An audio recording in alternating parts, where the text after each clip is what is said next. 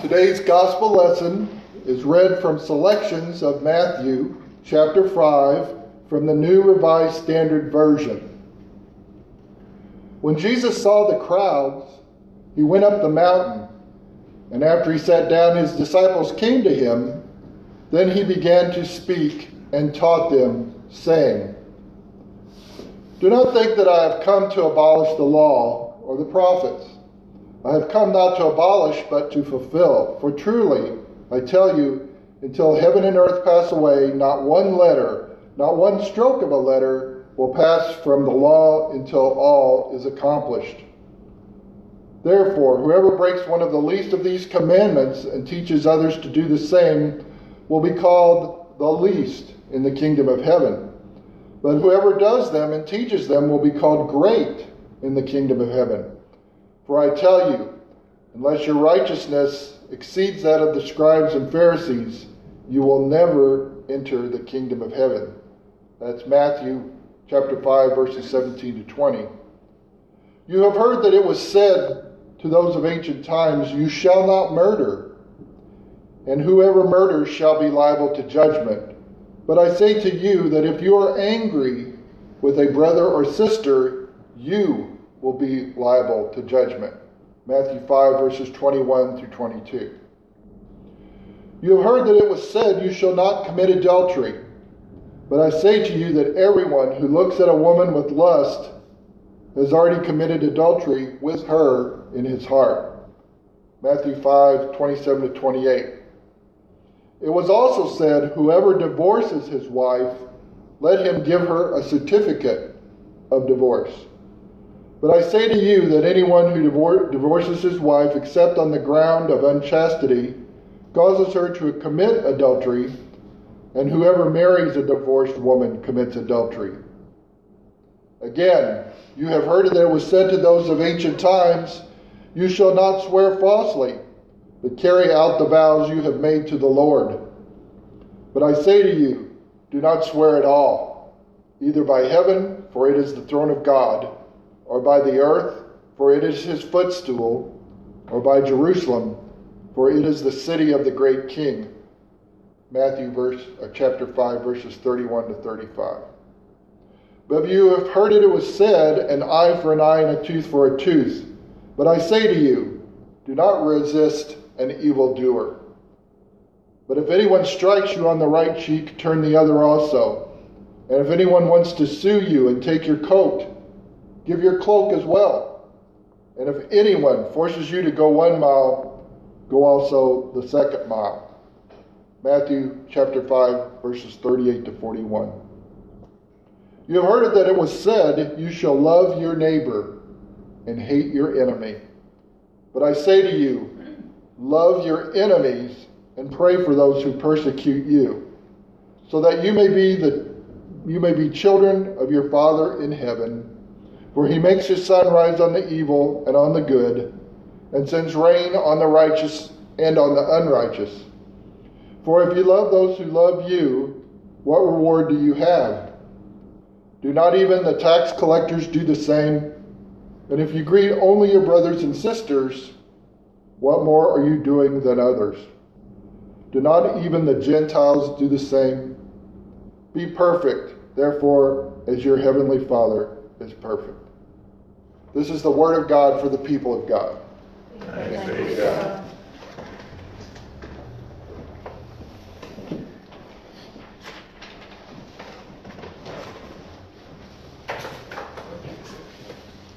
Thank you, Daryl, for reading that scripture lesson. I know it was a bit lengthy today, and I'll explain that in, in just a moment. Let's go to God in prayer, and I encourage you to keep your Bible open to the passage that was read in Matthew chapter 5. Let's pray. Almighty, all knowing, and ever present God, by your goodness and grace, we approach this divine appointment. For the proclamation of your living word that so faithfully speaks to our condition. Grant our ears to listen carefully to the voice of your Holy Spirit. Grant our eyes to see your kingdom at hand and fill our hearts with courage to respond in joyful and faithful obedience. We pray in the name and to the glory of God, Father, Son, and Holy Spirit. Amen. Now, it's been said that it takes something like 10,000 deliberate hours to be able to master a particular craft. Have you ever watched a, a true artisan, a true craftsman at their work? It, it, it's an amazing thing. One of my favorite stops uh, when I was a, as a youth pastor, we would take uh, teenagers to camp uh, at Mountaintop uh, Camp. Uh, there were two different camps, one uh, on Baker Mountain and another uh, uh, close to Beersheba. And there was a stop, uh, a place that along the way that we would stop in between different sites and and some mission, some daily mission projects there was a, a, man by the name of Phil Mayhew uh, who ran a, a, place out of his 1800s log home uh, at Beersheba. Beautiful, beautiful place. He was a potter. And at Beersheba Springs Porcelain, you could go and you could, you could look on his front porch and he would have his pottery display that you, where you could buy. And that, that was the shop where, where you could shop. And, and you could watch him at do his work on, on the front porch. And he would be at work at the potter's wheel. And he loved to have, especially young people, come and, and sit and talk. And, he would describe how he got into pottery and, and the, the work that he does. And, and you could see him skillfully at work, crafting and making one item at a time utensils of plates and bowls and cups and pitchers and mugs. Uh, we still have coffee mugs in our home that we that we cherish that are gifts of His. Um, as, a gift, I had someone give me a, a, chalice and plate set to use for, for communion that, that he made. But it was beautiful to, to watch him work, and it was amazing to see the, the amount of skill and the time that, that you could tell that he had spent honing his crafts uh, in decades of work. So, and it was something to see the, the beautiful pottery that, that he had on his front porch. But what struck me was that what you don't see on display are the no telling countless lumps of clay and deformed pieces that I'm sure that over the years uh, were a part of him learning and forming his craft. Here in today's scripture, Jesus uh, tells of what it what it's like. We hear from the Master. We hear from Jesus. In the Gospel of Matthew, chapters five through seven, we we see uh, this discourse that's known as Jesus' Sermon on the Mount, and it is one of the most powerful passages of Scripture that we have because it, it demonstrates Jesus' teaching on what it means to live into the kingdom of God. And in Matthew's account, we have the, the most lengthy, thorough account of, of this teaching. And today I want to focus on the one, the last verse that was read in verse 48.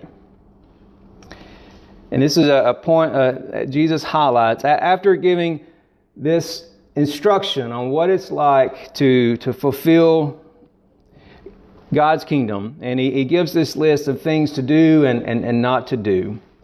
He says these words Be perfect. Therefore, just as your heavenly Father is perfect. Now, if you're like me, that word perfect may rub you a little bit the wrong way. Because when we think of perfect, we we get this picture in our mind of no flaws, perfectly, um, perfectly right. And sometimes, especially when we think of living out the Christian faith, that word perfect may hit us the wrong way.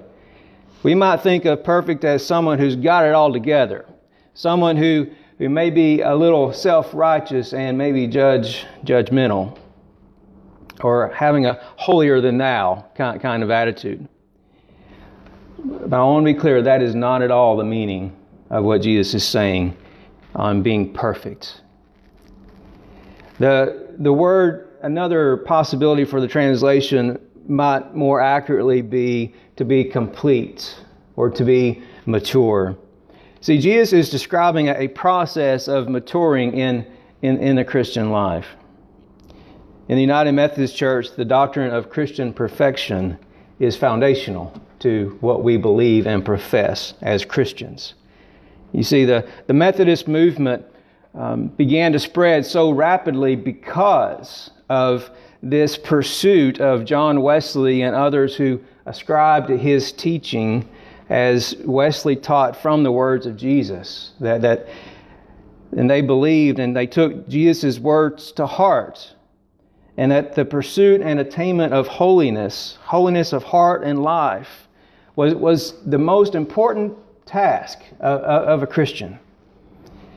And as a United Methodist pastor, a, a, vow of my ordination is being able to say yes to two questions Are you going on to perfection? And do you expect to be made perfect in this life? Now, those are not only vows that clergy take, but those, those ought, to, ought to be vows that we all take as Christians. That is, that is not something that's only limited to, uh, to, to clergy. In this sermon, Jesus says, I have not come to abolish the law, but to fulfill the law. And then he also says, Unless your righteousness exceeds that of the scribes and Pharisees, you will never enter the kingdom of heaven. So Jesus is teaching that the, the law alone, the law by itself was not enough to accomplish salvation or perfection. See, what, what is needed is not an outward obedience to a law, but an inward transformation of our heart. See, that the external expectation of keeping the law, God knows, is too burdensome for us to bear in our humanity. See, the, the Jewish people in the Old Testament had hundreds and hundreds of laws that they were expected to, to fulfill. And the only way to satisfy the righteousness that God requires is somehow to make the external expectations of the law an internal desire of the human heart. And there was only, way, only one way that God was able to accomplish that. The only way that God was able to accomplish such a thing as that was to send a piece of His own heart, to send Jesus, who in Himself fulfilled the law we see that in the prayer of the psalmist in today's Psalter lesson from Psalm 119. You can hear the, the cry of the psalmist Teach me, O Lord, the way of your statutes, that I will observe it to the end. Give me understanding that I may keep your law and observe it with my whole heart. See, the, the, the beautiful, tragic story of God's people is that there is always this striving and failing, striving and failing, striving to keep God's law and falling short time and time again because of the sinful condition of our humanity. But the beautiful joy, the beautiful part of God's story is that in Jesus, God makes a way. God makes a way that we can overcome this faltering and failing. I wonder this morning are there any disappointed Titans fans in the house or online? oh, it was heartbreaking, wasn't it? You know, to come from to come from behind, to tie the game in a playoff game with only a few seconds left in the fourth quarter, only to throw an interception and lose by a field goal. It's heartbreaking, wasn't it? Disappointing. Not perfect, right? Not quite perfect as we would expect. You know, but I'm reminded of the film Friday Night Lights, a film from 2004 portraying a, a, coach, Gary Gaines, played by Billy Bob Thornton. And in, in this film, during a championship game, the coach gives a halftime speech to rally the team. And in this speech, he reveals his coaching philosophy based on the phrase, be perfect. And in that moment, he explains to the team what he means by, by this phrase, to be perfect. In his speech, he describes what he means by being perfect. He describes being perfect this way of holding each other with love and joy in your heart and being able to look at each other in the eye and have no doubt that you gave your best.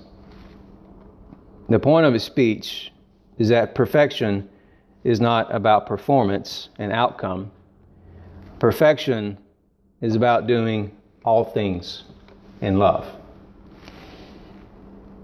Now, maybe not a Methodist preacher, but his point is very true with what Jesus is teaching here as well. See, when we talk about Christian perfection, we're not talking about perfect outward performance and a perfect outcome in your day to day life.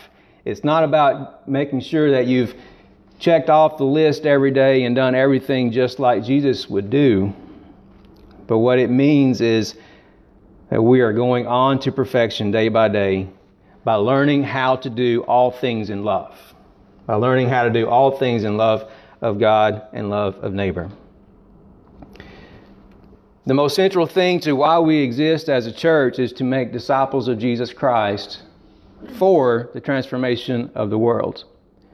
And the way in which we do that is to, to live this out into our lives. This call, this teaching of Jesus to be perfect. Disciples of Jesus Christ are made perfect through following the way of Jesus, who is the Master. Now, maybe you're here this morning and you're, you're thinking, you know what, preacher, I'm far from perfect. And there is no way I'm ever going to be perfect.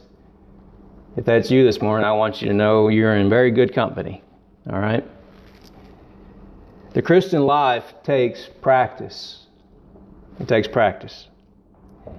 You know, when I was in college, I, I made my way through college uh, working part time and going to school.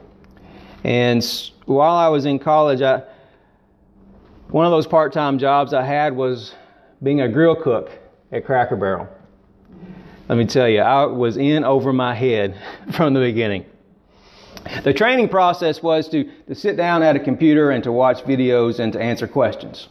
And then after that, you were given a week to be mentored alongside a trainer along the grill. it took me longer than a week, I'll tell you. And uh, I remember the frustration of learning something entirely new, something I'd never never done before. Have you ever have you ever been there? Have you ever been in a situation where you have to learn something that's entirely new to you, something you've you've never never tried? And I learned a lot of lessons from those days of learning to be a grill cook. Let me tell you, I was terrible for a while.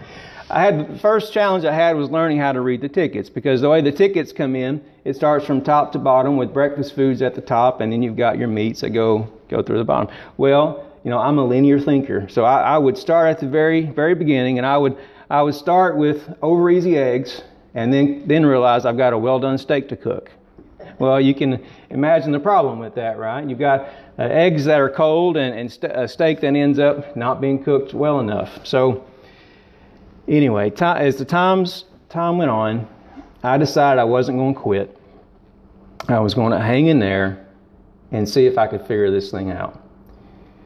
Well, about six months later, about six months later, I finally found the groove. And I finally got into I mean, it, it was so bad. See, the, the way that it was set up, there were two, two sides.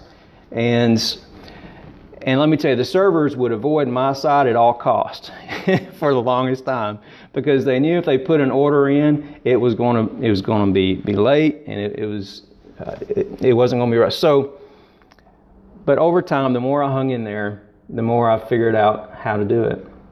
And then it got to the point where the servers would would come to my side because not only was I getting better, but I wouldn't yell at them like like some of the other. Anybody that's ever worked in the restaurant world, you you know what what I'm talking about. It the pressure gets pretty high, it, and sometimes the best of our humanity doesn't always come out in those moments.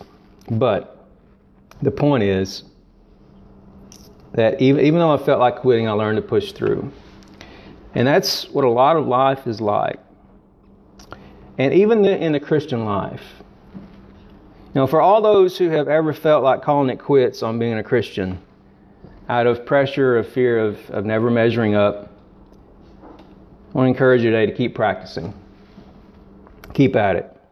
And not only that, but that's the mission of the church. You realize when we come to church, th- this is the place where we come to practice our Christian life with one another. And we are all learning from the same, the same master. Disciples of Jesus are also made through made perfect through growing in love of God. Jesus says, Therefore, whoever breaks the least of these commandments and teaches others to do the same will be least in the kingdom of heaven. Whoever does them and teaches them will be called the greatest in, in the kingdom of heaven. There's only one way that, that we can obey the law, and that is out of a, a love from God. And the only way that that happens is by our heart being changed by, by, by Jesus Christ. And disciples of Jesus Christ are made perfect through growing in love of neighbor. In a series of antitheses, Jesus teaches his disciples how, how exactly to exceed the righteousness of the scribes and the Pharisees. You see, the, the scribes and the Pharisees were those who, who were very rigorous in their keeping of the law, but yet they failed to follow the law with, with their hearts. And what Jesus outlines in, in five different expressions, he, he, he, he describes what it's like to fulfill God's law with the heart. And what he's outlining is a model, model to apply. It's, it's not an exhaustive list. When he says, You have heard it said to those of ancient times, You shall not murder, what's he doing? He's quoting one, the law. But he says, But I say to you that if you are angry with a brother or sister, you're liable to, to judgment. Jesus is teaching that in order to fulfill the law, it's, it's not a matter of the expressions that we do on the outside, it's a matter of beginning with, with a change, change in our hearts. And as he goes on, he says, You've heard it said, an eye for an eye and a tooth for a tooth, but I say to you, do not resist an evildoer. Leave room for, don't take vengeance in, in your own hands. So today I want to encourage us all, wherever you are in your, your walk with Christ today, to continue to follow God's call of growing and continuing to go on in perfection. See, the Christian life is, is not about being perfect in performance or an outcome. The Christian life is about the pursuit of going on to be perfect in the love of God and love of neighbor. So, as we go forth today, I want to encourage us all to continue to grow in love of God and love of neighbor. In a moment, we're going to sing um, our closing hymn, I Want to Be a Christian in My Heart. And as we sing, I want you to offer this in response to the word today as your prayer. In the name of God, Father, Son, and Holy Spirit. Amen.